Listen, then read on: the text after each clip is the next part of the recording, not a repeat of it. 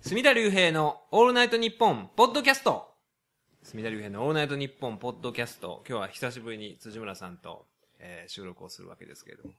昨日家を3時間閉め出された。いや、言わんでええかそれは言わなくていいですか？すぐ言うたな。というわけで、はい。えーメールからいきましょうか。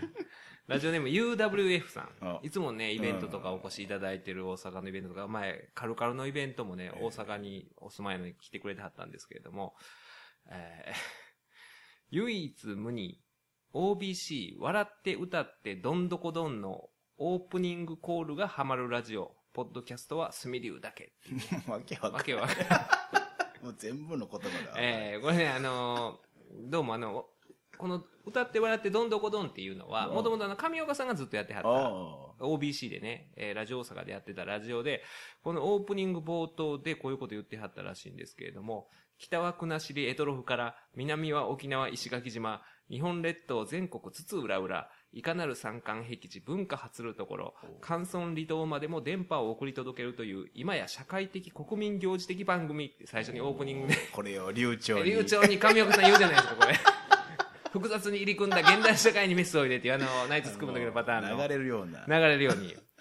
北は国後、あ、もうちょっと難しいな、言えへんね、これもな。う危ないもんね。えー、っていうのが似合うのが、ハマるラジオは、スミリュウだけっていうこと。を最高の褒め言葉や UWF さん、これも入れとい入れて。くてくれたらねれんと分からへん。もう聞いたことないんですよ。これあの、すごい面白かったっていうのは、上岡さんの本とかにも書いてあったんで、えー知ってるんですか？そういうね、お褒めの言葉をいただいて、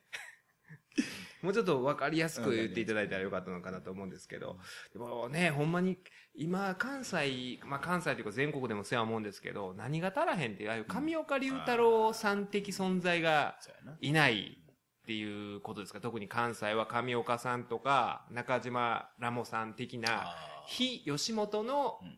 そうなんでしょうね、文化的な香りのする、うんかつ面白い、そういう人が。いないと。もう、完全にね、吉本帝国というか、吉本でもね、面白いんですけれども、そればっかりやとね、って僕も思うんですけど、やっぱ上岡さん的な人っていうのは今の時代なかなか難しいんですかね。過激やしな。過激本と、まあでも本人はね、でも、今上岡さんやったらどういうことを言うんやろうっていうことって結構いろいろ起こってるじゃないですか、世の中で。このことに対して上岡さんだったらどういう見解を示したんだろうかとか、っていうね、えー、だからそういうのも一つ何でしょう、その、なんかテレビ離れとかの原因なのかなと。まあそこまでの意味はね、UWF さんは含んでないかもしれないですけど、でもなんか街歩く番組やったらみんな、そのタレントを変えて街歩いてたりとか、なんです、あの、路線バスの旅とか流行ったらみんな路線バス行っとるでしょ。ああ、なるほど。だからそういうアイ、なんでしょう、アイデアを、その会議とかでね、出す人が僕は、その感覚が、もう、恥ずかしくないのかと、思うんですけど、それ、明らかに、ね、あれパクっとるやんっていうか、その、タレント変えてるだけやんとかね。まあまあ、それはさておき。えー、そういうこと。こちらはですね、えー、Facebook にコメントした松下です。ということで、松下さんがいただきました。番組の Facebook ページにコメントいただいたと思うんですけれども、すみださんこんにちは。11月9日のイベント行きますよ。チケットの番号がメジャーリーグの永久欠番の42、あれですね、あの、ジャッキー・ロビンソンですか、黒人初のメジャーリーガーの、えー、42番でつい嬉しくて Facebook にコメントしたら、まあ、返事が返ってきて、えー、さらに嬉しかったですと。えー、少し前の放送の中で、住田さんが日常生活の中でこの番組を聞いてる人とは会えないと話話してましたけども、今度のイベントには実はリスナーだ、リスナーだという知人の奥さんと参加する予定です。先日もその知人夫婦と会う機会があったのですが、知人、知人ほったらかしでリスナーである嫁さんと番組の話で盛り上がりました。メールが来ないと放送で話してたから適当にメール送ったら読まれたんですよ。と、えー僕と住田さんが最近接したエピソードでかましたつもりが、春のイベントで4次会までいて住田さんの隣に座って話したよ。と、まさかの帰り討ちに。お意外と近くにいるものなんですよ。この時の会話覚えていることがありました。どんなやりとりをしていたのか教えてください。いや、でも女性の方が何人かいらっしゃったんで、どの方かがわからないんですけれどもどっか、一回ね、女性を。えーこれはどなだったんですで、かねそっち。から聞こうとすんねん。ねえ。もうちょっと詳しく情報を教えていただいて、でも嬉しいですよね。こういう、まず日常生活で会うわけがないと思ってたら、だから、ねえ、偶然っていうことなんですかね。で、まあ、イベントも一緒にお越しいただくと。夫婦で来てはった井上さんっていうご夫婦はいたんですけど、ということは違うっていうことですよね、この感じだと。というわけで、このイベントね、えーなんですけれども、51番ぐらいでずーっとこのね、ものすごい停滞してますよ。けあと一つ。あと一月で、まあいつも、前回も1ヶ月前ぐらいから発売してたんで、えーなんとかなるかなと思うんですが、ちょっとね、あのー、牛歩になるタイミングが早すぎますよね。まあ、あれはもう、かなりいつも言いますけれども、旧社会党の、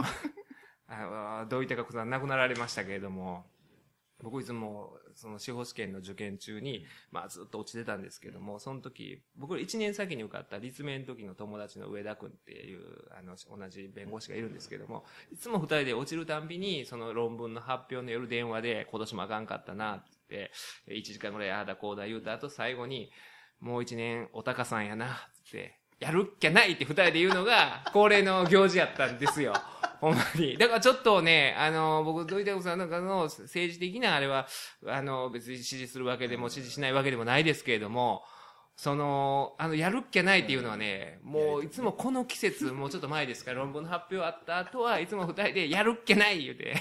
お高さんやな、お高さんやなって言ってただけに、励まし合って。励まし合ってただけに、多分上田は今東京で弁護士してるんですけど、おたかさんの亡くなられたというニュースを聞いて、多分あの、10年前とかのことを思い出してね、二人でいつもやるっきゃないと秋の夜にね、えー、叫んでたんですよ。えーまあそのね、おたかさんが、まあ社会党にいる時によく、そのね、牛歩戦術でゆっくりゆっくりおっさんらが歩いてましたけれども、本当にちょっと牛歩ですね、今は。ちょっと止まってるんですけれども。まあまあ、あのこれ売れなくても、こっちで会場代借りてるわけじゃないんで、まあ、カルカル側が、でもこのね、あの、前、今まではなってるんで、ならんかったら、次からもうイベントさせてもらえなくなる可能性があるんで、ぜひともお越しいただきたいなと、まあ、思ってますんで、こちらはですね、11月9日ですね、えー、隅田隆平のオールナイトニッポンポッドキャスト 3D マスクド SR の逆襲ということで、えー、前売りチャージ券2100円、ちょっとね、あの、高いんですけれども、えー、100円、ちょっとこの便乗値上げが、ねえ、この売り上げにえー、売れ行きに影響してるんじゃないかなと。で、あと、この、日曜日っていうのがね、日曜の夜なんで、うちの親父もちょっと行きにくいと。えー、いうことを心配しなんもだよ。なんもないんですけど、いやでもなんか、この間来てた時も水やりせなあかんみたいな。水やりせなあかん、水やりせなあかん、帰らなあかん、帰らなあかん言うて、青木さんの息子が言うてたらしいんですよ。なんかスペースはいつも水やりせなあかんって言うね、つって。不思議がってたっていう。えーまあ、そちょっとね、日曜日の夜で、あの、なかなか遠方の方は来にくいかもしれないんですけども、まあ、ぜひお越しいただければ面白い、えーイベントになろうかなと思いますんで、150回記念と、はい。えー配信4周年と、おいうのを、まあ、記念してやるんですけれども、父として進まない地上波復活に怒りの化身となって降臨したマスクド SR がマスマイク1本120分日本勝負に挑むということで、もうね、このマスクド SR 動画っていう、この、なんでしょう、アングルというか、まあ、プロレスでそういうせ、なんでしょうね、そのストーリーをアングルとか言うんですけれども、このアングル自体があまり受け入れられてへんのちゃうかなと。いや、そんなことない。もう変えようかなと思ってるんですよ。これまでも大して受け入れられるやつして題してこれまでも受け入れられてなかったんですけども、ちょっとね、浸透してないんじゃないかなと。もしかしたらなんかね、僕はずっとこのマスクド SR として振る舞って、プロレス的なことをするんじゃなかろうかなと思ってらっしゃる方いるかもしれないんですけど、そんなことしないんでそ。んなイベントじゃない。そんなイベントじゃなくて、これはもうなんかタイトルつけなあかんから、便宜上つけたのがマスクド SR やっただけでね。これはしかもあの、ちょっといつもより普段より発売が早かったんで、で、変に今流行ってることを名前に、タイトルにつけたら、その時かなりね、あの、もう時期に遅れた感じになるので、ちょっとあの、あんまりそういう季節を選ばない、マスクド SR という、あの設定をしたまでなんで、この辺はちょっとね、えー、ずっとこういうことでなんか、プロレスごっことかをね、するわけじゃないんで、あの、気をつけていただきたいと。ただ、あの、マスクはもう発注しまして、えー先週ですね、その、まあ、マスクを、もうもっと前に、あのね、マスの顔を採寸して、あの、そこの、覆面屋工房ですか、はい。ミステルカカオさんという方がやってらっしゃるお店に注文をしたっていうのは言ってたんですけれども、それをこの間ね、あの、いつですかね、先週の日曜日に、日曜日じゃないか土曜日ですか、取りに行きまして、だから日本放送で、あの、収この前回の収録した後に、まあ、あの、取りに行ったんですけれども、もう前回のもね、ちょっと後から聞き直したらちょっと愚痴っぽくなってまして、えー、なんで買わへんねやと。ね。ね、そんな聞いてくださってるリスナーに対してね、何ただで聞きやがって的な ニュアンスで言うてて、これはあかんなと思いまして。まあ、それもね、ちょっとあの、前の日、えー、飲んでて、ちょっと仮眠取ってそのままの流れで、ほんで飲んでたメンバーの、ふあの、フライデーの坂上さんとか、宇野 T とかがいたんで、同じノリでああいう愚痴っぽい話になってしまいまして、申し訳ないんですけれども。でね、その前の日に、あのね、プロレス飲み会っていうのがあって、で、まあ、プロレス関係者、新日本プロレスの、また、海野レフリーっていう、レッドシューズ海野さんっていう人と、が、を囲む会っていうのがありまして、おレッドシューズ運野さんって言って、赤い靴をそれこそその名の通り履いてらっしゃるんですけれども、で、いつもね、レスラーの方をはい、誰かあのゲストで連れてきていただいて、まあ、その、坂上さんとか、えー、宇野 T さんとか、あと、そういう他の、まあ、出版関係の人らで集まって、プロレスラーにお話を聞くという会をやってまして、で、それがいつもね、その場所が、今までは横浜の館内っていうところで、横浜ちょっと、離れてちょっと離れてるんですよ。東京じゃないんや。と、いつも、今まで3回ぐらいはそう横浜とかで館内っていうところでやってて、で、だからあの、横浜地裁とかがあの辺なんですかね、うんそういう館内で。で、えーこの間もね、大井町。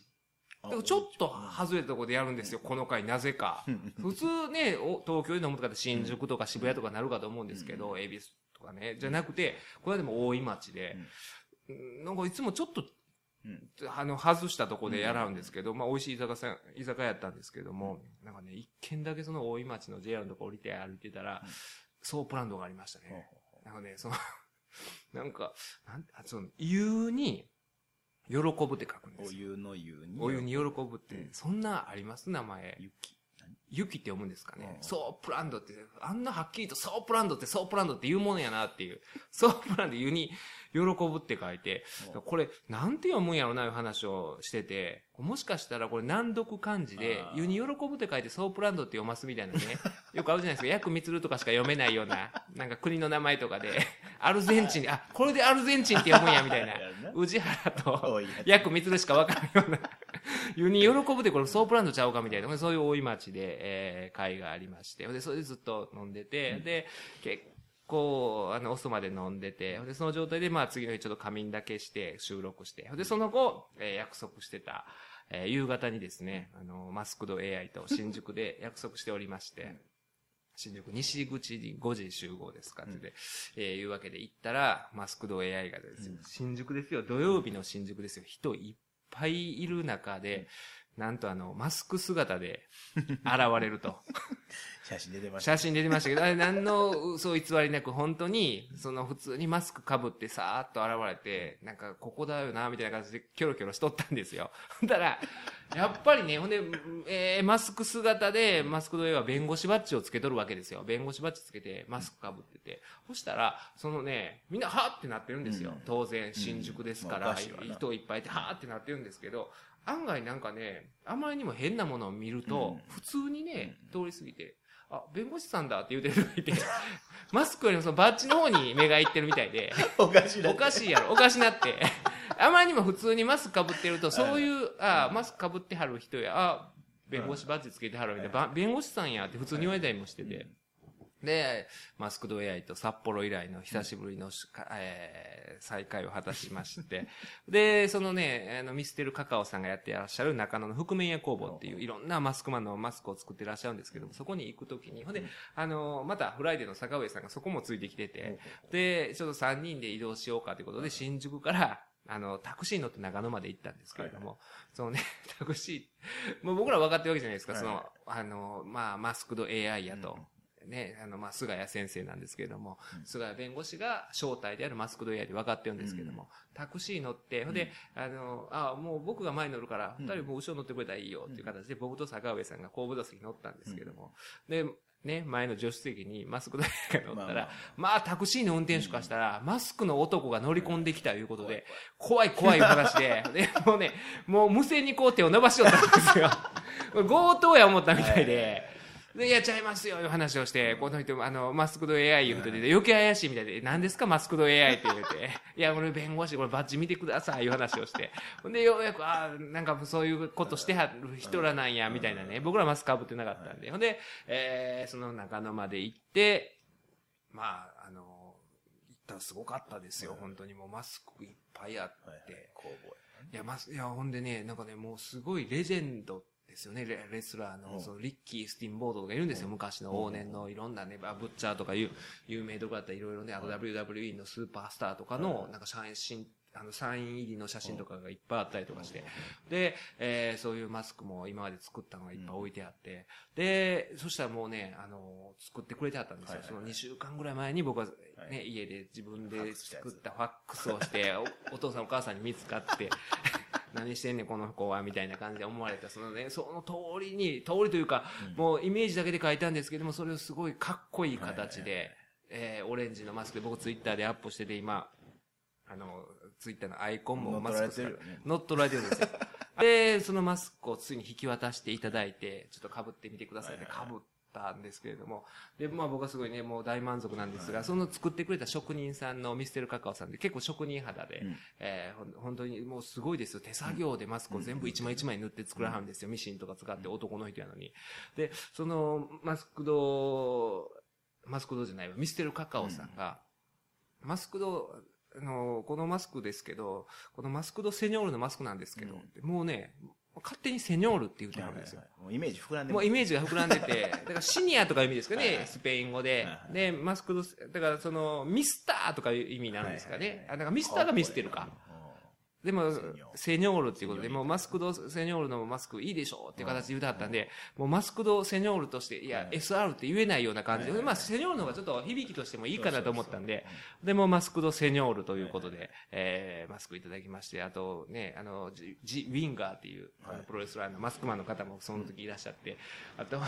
バンクーバーキャットさんっていう女子の、これは AI の関係の。え、あれは、え、あの方は女性のレスラーなんですけども、えーえ、あの、ミステルカカオさんのお店であ働いてらっしゃる方で、で全員で記念撮影とかして、でもね、マスクとかってみんなね、あのー、普段、普通はまあ作らないもんですけども、やっぱり作ったらちょっとね、なんか正義の味方みたいうんうんうなん。気持ちになるもんで、5人でマスクマンで、こう揃って記念撮影するとなんかほんまに正義の味方になったような感じで、でしかも一人だけ女性いて、うん大概ああいうね、あるじゃないですか、戦隊もんとか一人だけピンクのなる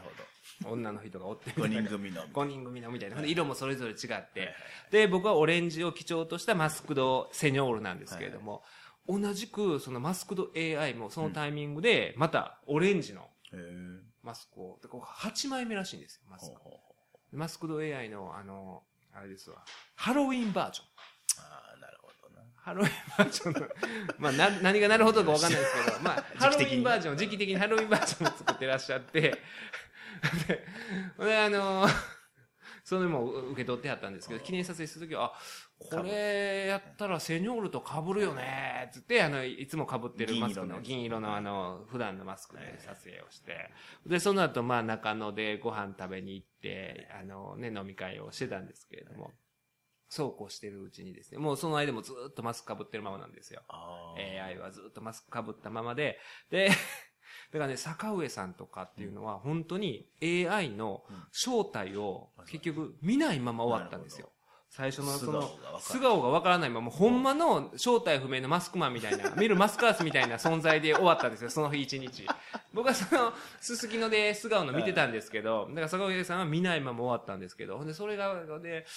その日の夜に帰れたら家帰ろう思ってたんですけども、新幹線の時間がもう過ぎてしまって、どないしようかな思って、ほんでもう坂上さんの家に泊まろうと思ってたんですよ。思ってたら、で、まあ途中からまた宇野 T さんも合流して、で、また3人で坂上さんの家でも泊まろうかって思ってたら、ねもう途中から、その飲み会の途中から、そのマスクド AI がもう僕に、あの、必要にね、うん。あの、先生、うちおいでよ。ほ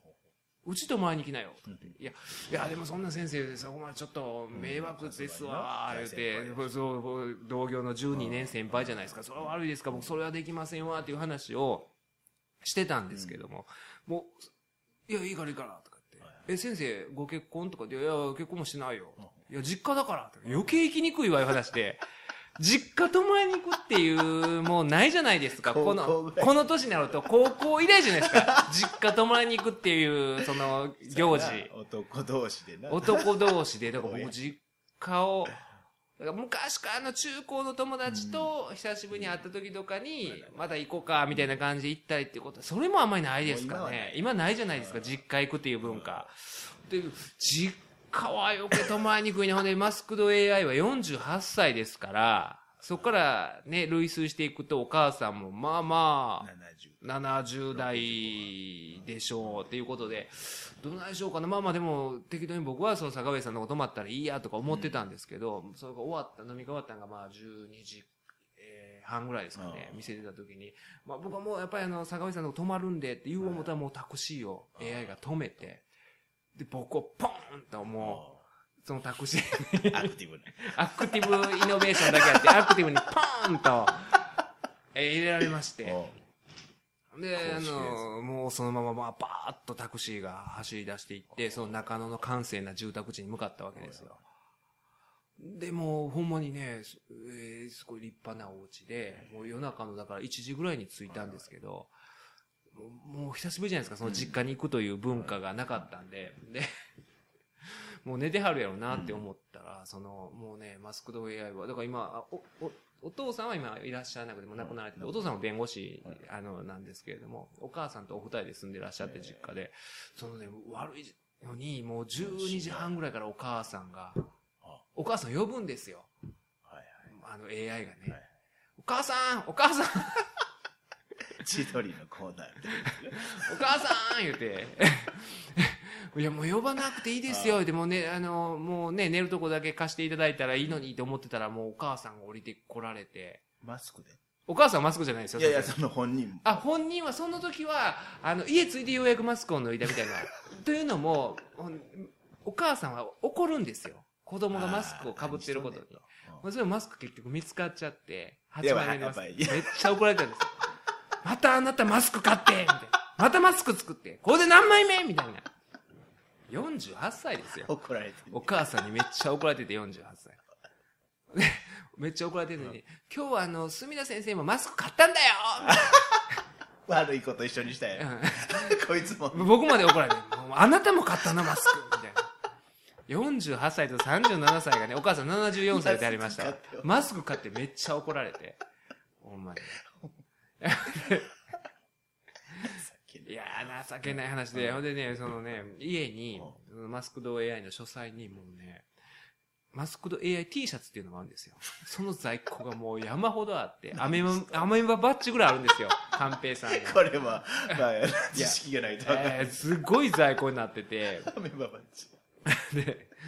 これどないしはんねやろ思ったら、あげるよ先生とかでポーってね、渡されたんであ、でもすけ T どシ、ャツいいよ。マスクド AT もらえたらいや、いいんですけど、家帰ってみたらね、LL やったんですよ。僕、かなり僕ね、撫で方なんで、え M サイズで十分なんですけど、あれもうね、もうパジャマで着るしかないなって。僕来たら、あの、男の家泊まりた女の子みたいなね。男物のシャツ貸してもらった女の子みたいになるんで、ででかいの渡してもらったりとかして、でね、その、もう、で、またマスク被ってたんですよ。どんなマスクなのとかってお母さんが言わはるんで、まあ怒りつつでも、あの、理解もあるみたいなね。いらんわ、そ。で、マスクかぶってたら、そのまたね、その AI が、僕が撫で方なんで、いやマスクは似合わないよ。もっと体鍛えないと。とはいはいだからマスクの AI はそういう筋トレとかもしてるみたいで、もっと鍛えないとダメだよ。とか言って、この僕の胸板にこう、チョップをパーンってやったんですよ。水平チョップをパーンってやったらまたお母さんが、あなた、チョップはやめなさいって そらそうや。言って、チョップはもうやめなさい。深夜に何こんな時間にチョップはやめなさいって言って、時間関係ないよと思ったんですけど。そんなシチュエーションあります？これ。ええ大人が。初めて行って初めて行って。でも初めて行ったんですけど、めっちゃ僕のこと言ってくれてるんですよ。あマスクド AI は。この前言ってたでしょ？とかで。この前事務所で聞いてたでしょ？ラジオ。あれ、墨田先生の僕の悪口ラジオでいっぱい言うんだよなんなんそのキャラクター今までの AI と違うよいやいやいや、家ではものすごい いい子で、お母さん、お母さん子なんですよ。めちゃめちゃお母さん子で、48歳ですけど。めっちゃ可愛い喋り方いや、めっちゃ、いや、もうそんな感じでね、お母さん、もう、みたいな。あなた悪口言ってるんじゃなくってみたいな。うちの子の悪口言ってるんじゃなくってみたな。ないお母さん上品なんですよ。東京の上品なお母さんで。ほんで、じじ時ぐらいに行ったのに、これもうね、はよねな思ってんのに、おまたあの、ビールとワインとおつまみ用意していただいて。あほんな100万通してもうて。そうですよ。ほんでもうね、お母さんもずっと座り込んで、あの、3人でもう夜中にね、ずっと喋りながら。で、ビールとワインと、あの、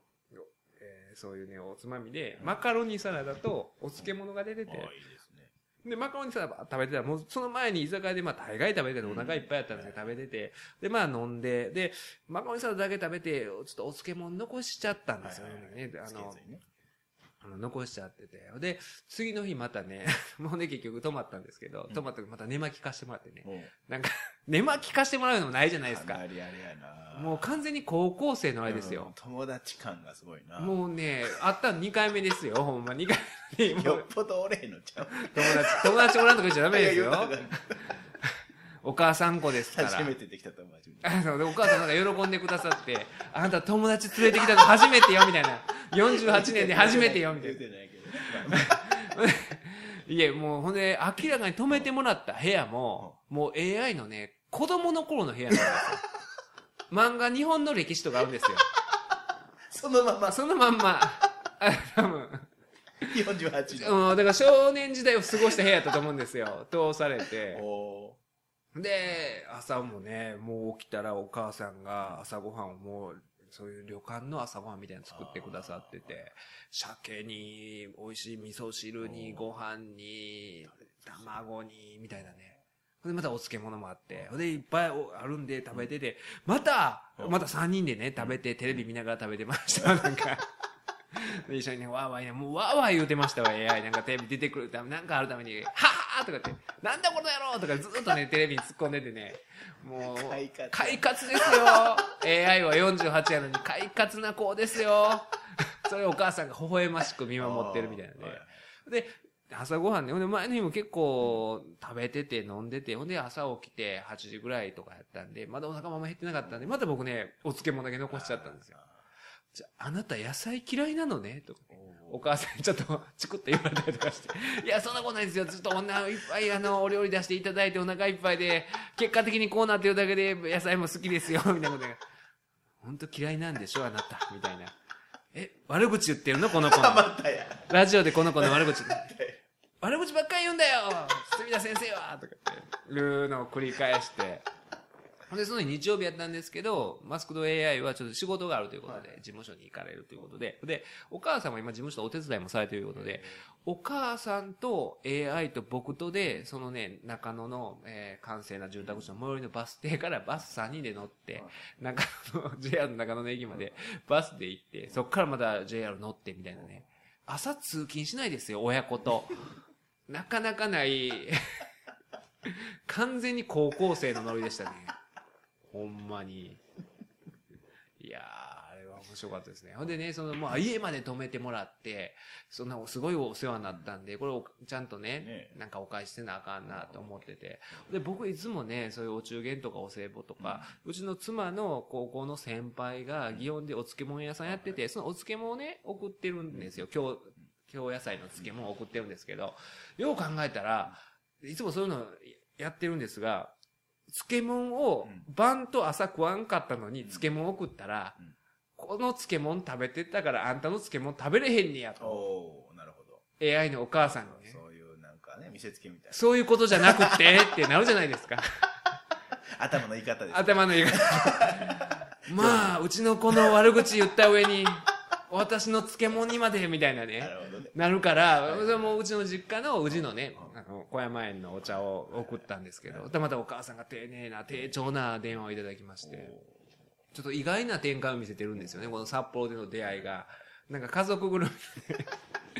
で、一緒にその、中野の駅まで帰行くときに、まあ、お二人は通勤で僕はもう帰るときやったんですけども、まあ、京都はどう、今どんな感じですか？みたいなお母さん上品な方ですか？いや、今だんだんもうこの10月になってきたええ季節ですから、ぜひまたうちに遊びにいらしてくださいと。でもよく考えてほんまに来たらどないしようかな思って。お母さんだけ来たら、ねどうしようかなって思うんですけど、こういうね、なかなか面白い展開を見せてますね。実家に泊まるっていいですね、これ。なかなかないわ。なかなかないですよ。高校以来ですよ。やっぱり実家に泊まったら、実家のお母さんはそういう厚遇をしてくれるんですよね。やっぱり息子の友達っていうのは。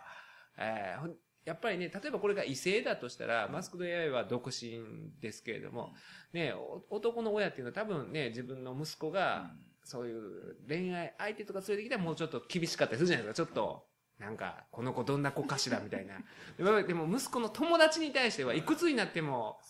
ああ、優しいもんやなと。過剰に来るな。過剰に来ますよ。よう考えたらうちのおかんとかも高校の時とか、よううちの実家友達連れてきてたんですけど、泊まったら朝にね、もう、ものすごもう和洋折衷の、はい普段ないような。普段ないような、ほんまになんかちょっとしたビジネスホテルの朝の、なんかバイキングみたいなね。あの、わ和食もあるし、サンドイッチもあるみたいな。そんな感じのやってましたから友ね。達を大事にして、うちの息子と仲良くねっていう。仲良くねっていうね。ええだからもう、それを味わったよね。それを久しぶりに味わいましたね。友達の実家泊まるキャンペーン、これからやろうかなって思って。いや優しいです。漏れなく優しいですね、これ。ほんまに。ないからな、あんまりみんな。あんまりね、だから実家行った久しぶりで、そのね、前行ったのは、あ、それもね、本人いなかったんですけど、僕の友達で中高の友達で新田くんっていう友達がいて新田くんは奈良に住んでるんですけども、新田で、新田くんはな、新田、奈良で新田旅館っていうね。ね。タクシーが絶対わかるという。あ、そうです。新田旅館の話したことありましたっけ？タクシーの話だけど。あ、タクシーが分からなかったっていうね。まあ、あの、奈良駅でタクシーで新田旅館言ってくれたら来るから言うて、中学の時に行こうとして、奈良駅で新田旅館言うたら、ないって言うたんですよ。タクシーの運転手が、ない言うて。知らんじゃない。知らんじゃなくて、ない言うて、いや、あるよ。で、実際あんのにないって、いきなりだから新田旅館なんですけど、いやええとこですよ、ええ場所で、奈良町のね、いいとこなんですけど。で、その、この間もね、去年ですかね、奈良行った時に、この話したかな？その、ほんまに新田旅館のものすごい近くの、そのね、地図があったんですよ。ここに、ここに何寺があって、何寺があって、で、ここに旅館があってって、もう、何メートルぐらいですかね ?10 メートルぐらいですよ。その日田旅館が10メートルぐらいのところに、その付近の地図があったんですけど、載ってなかったんですよ。ほんま。もしかして僕にだけ見える旅館なんかなみたいな、シックスセンスの。僕にしか見えない旅館で。で、そ、失礼なこと。失礼なこと言いますけど。で、その時も 久しぶりに、あう、ん新田旅館久しぶりだな思って、高校の時とか中高毎年行ってたんですよ。そのサルサーの池の祭りっていうのが。う。んサルサーの池っていうのは、あの、筋肉マンの大井争奪戦で出てくるんですよ。で、その、サウサの池の祭りの時毎年行ってて、で、そっから久しぶりに高3以来ですかね、その前通りかかって、妻とちょっと奈良遊びに行ってて、で、えーあおい似てるかこの辺やな、ずっとこの辺やったはずやでって。探してたら、その、地図にもないし、えー違うんちゃうかな。思ったらパッて行ったら10メートル先にあったんですよ、似てる感が。で、ね、新田君は今大阪に住んでるんで、まあいないんですけれども、で、あの、ちょっとね、ピンポンってやって、訪ねたんですよ。で、だから、おばあちゃんが出てきて、で、もう何十、何十年ぶりこともないか、十何年ぶりですけど、わあ、遊びな来いうん。ね、久しぶりやないの、みたいな話になって、で、ちょっと、あの子呼ぶわ、言って、その新田君に電話して、ほももしかしたら今日なんかゴルフ行ってて、この辺行ってるみたいやから、実家帰ってくるかもしれんちょっと電話するわ、とか。で、まあ電話してくれたんですけど、結局新田君と繋がらなくて。で、あ、もうそしたらいいですよ、いう形で、その僕と妻はもう奈良駅に向かって歩いて行ってたんですよ。でも奈良駅着きかけの頃に、新田から電話がかかってきて、うん新田君からね。いや、なんか実家来てくれたらしいな、ってかかってきて。いや、そやね、でもちょっともう、うん、久しぶりにおばあちゃんに会えてよかったわ、っていう話をしてたら、あの、そのお母さんが電話かかってきたらしいんですよう。ん新田君のところにね。あの、墨田君が来たと。来たけど、あの、すぐにもう行かはってんやけはいど、あれ絶対、あの、奥さんと来てはってんけど、うん奥さんあれ、うんこしたかったと思うね。すごい決めつけや思いますね。ほんまは、うんこしたかったのに、はい 言いたいけど言われへんくて、私も気づかんかって。わざわざ選んでいくかあの、なんぼでもあるわ。なんぼでもあるじゃないですか。ほんまに、いや、そうなんですよ。ほんまに、僕としては単純に久しぶりに、新田くんの、まあ新田おらんやろうけど、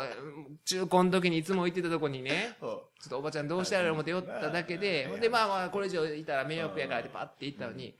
私気づかへんかったわ。でもうあの、ちょっとあんたから戻ってきて言うて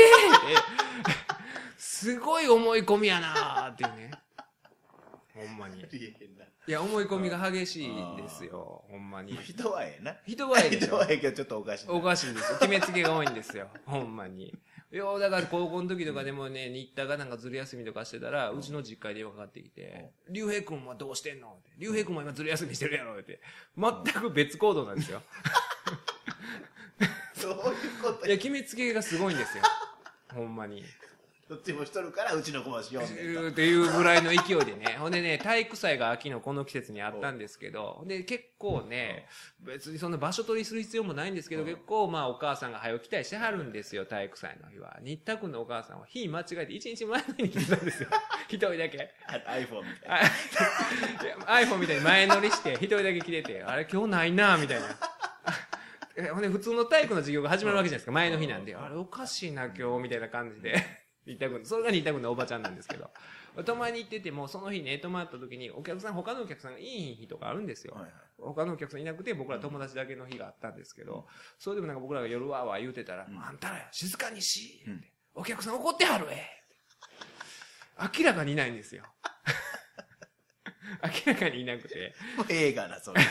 あんまり言うたんだよ。まあ、まあまあ、それはさておき。それはさておき。えー、何の話しましょうか？何の話からそうやって。日卓の話日卓の話だから友達の家行ったのはっていうことですよ。友達の家の、で、工具を受けるのはっていうね。そういうね、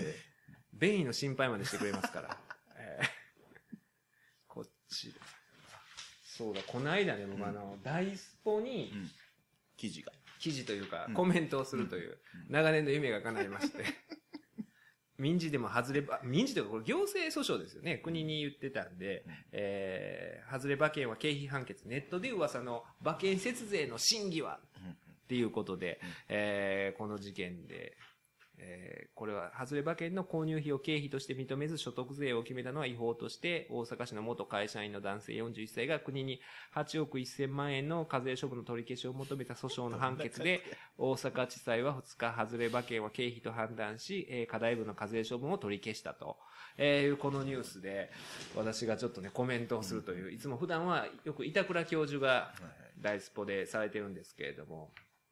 これね、あのーほんまに気軽な感じで電話かかってきますよ、大スポは。この間の C 枠に出ていただいた橋本さんから、僕あの出張で福知山行ってた時に、パッとそのね、もう朝廷のき間あるじゃないですか、順番、交代交代で入るじゃないですか。その隙間にかかってきてうん、ほんまこうでんなぐらいの言うたことが、そのまま記事になるっていうね。省エネね。省エネの、省エネ取材の。俺ね、すごい間抜けな感じなんですよね。この判決に隅田隆平の法律事務所の隅田隆平弁護士37歳は、常識的な判断だと思います。しかし、普通のおっさんが経費で使えると思ったらあかんいうことです。と説明すると。何やねん、それ。なんで自分の語りの部分そんな感じなんで、いや、このね、僕でもベタベタのいや、これでも僕は憧れの大スポの関係者だってなるほど、そういうノリやね。ね、うんむえー僕はこの何回も、ね、取り上げてますけれども、えーな、それこそ奈良駅ですよ。JR 奈良駅の前で深夜に陰音が鳴り響いたっていう。深夜の駅前に、ジュッ跳ねるね。ジュッ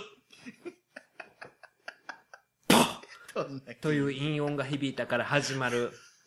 かの有名な記事ですね。えーオーラル行為をしていたと。はいえーしかもね、男性が55歳で女性が71歳だったという事件があって、この時に、まあね、いろいろこの大スポの記者が、えー奈良県警の、えーね、関係者にうん話を聞いてるんですけれども、ね、その回答の仕方がいい感じなんですよね。えー話をして意気投合、キスからボディタッチを経て女がフェラチをしたと同書。通行人からフェラっぽい行為をしていると報告を受けた警察が駆けつけると、股間に顔をうずめ取った女をさっとやめた。男もチャックをさっと開けた。かっこ同書とか。置いてなお肉食を貫く71歳老女は何者なのか。有名人では女優の岩下島や浅岡瑠璃子らが該当するがと言われて、この奈良県警の人は、そんな芸能人と比べたら飽きまへん。蕎麦屋で働く普通の71歳の女性ですから。男は行く前に終わりました。後悔が残りますでしょうね。っていうね。えーこの系譜で僕もコメントしたろうと思ったんで、こういう形で、えー合わせてね。常識的な判断だと思います。しかし普通のおっさんが経費で使えると思ったらあかんいうことです。この裁判は35億円買って36億円儲けた男性の裁判。一般の人にとっては馬券経費にならない。ゴミ箱を漁ってもどうにもならない。っていう、この、このトーンがね、ダイスポのトーンっていうのはこういう感じかなと思って、僕の調停の合間に 電話で答えたこういう記事になってたんですが、ちょっと僕悔しいのが、この取材してくれたのがね、橋本さんっていう記者で、はい。はい大スポ独特ですよね。このね、橋本さんもね、この街頭インタビューってあるじゃないですか。この大スポの、まあちょっとエッチなページの女性に初体験とか好きな体位とか聞くコーナーが毎日あるんですけれども、街頭インタビューのインはインランドインなんですけど、これね、社員の新人研修で街頭インタビュー行かされるらしいんですよ。記者が。えなかなかね、社員研修で、みだらっていう字がつく社員研修やってる会社でないでしょ。インランドインがつく。ええまあ、ほんでね、この、今日の大スポですよ。今日は何日ですか？これ、えー、10月9日に撮ってるんですけれども、今日のね、大スポ、東京だ東京スポーツなんですけれども、前代未聞元グラドルのアナル裁判。ー大きな記事やな。大きな文字でグラドルのアナル裁判って書いてあるんですけども、リード部分読みますと、これが橋本さんの記事なんですよ。え前代未聞のアナル裁判だ。元グラビアアイドル A33 歳が今年8月、勝手にアナルを映した DVD を発売され、耐え難い精神的苦痛を被ったとして制作会社を相手に慰謝料300万円を求めて提訴した裁判が神戸地裁尼崎支部で開かれている。法廷では原告の A が問題の映像を見ながら陰部を指差し説明するなど、公開周知プレイのような異様さ。11月の判決へ大詰めを迎えていると。で、本文ですけれども、アナルが焦点の裁判だけに証人尋問は衝撃の連続だった。A の代理人弁護士が、まあこれあの、そういう元グラビアアイドルが、まあそういう、なんでしょうね、いろいろ約束事はあったらしいんですよ。うんあのー DVD をね、まあソフトな感じの DVD やっていうはずやったのが、実際発売されたの見たら、OK してない。アナル、アナルが映ってる時点であかんと思うんですけど、で、この A の代理人弁護士が、アナルとは何ですか、うんと問い、A は、肛門のことです。と消え入りそうな声で返答。弁護士は問題の DVD のキャプチャー画像を見せながら、どのあたりに映っているのでしょうか？ソファの上で四つん這いになった A のヒップは、パンティーが半分ずり下がった状態で割れ目も映っている。A は、ここですと指で指し、弁護士は、下着の上の黒くなっている部分が肛門ですねと畳みかけた。他にも A が、正規が映っていると主張したシーンでは、弁護士のとの間でこんなやりとりも。下着の左端の体が黒くなっている部分が正規ですか？はい。なぜここに正規があると説明できるのか沈黙らしいんですよ。あなたの体からしたら、ここに正規があるのかそうです。争点を明確にする目的とはいえ、公開周知プレイのような展開に傍聴席は静まり返った。まあ、静まり返ったっていうか、普通傍聴席にわ静ま静まってましたね。うるさいおーなんでしょう おーアナルーってなんないですかね怒られますよ。大抵させられますよ、そんな。おーとか言ったら。そういうもんや主ん人公なんかな、それ。え、これだから主人門でしょ。ょ。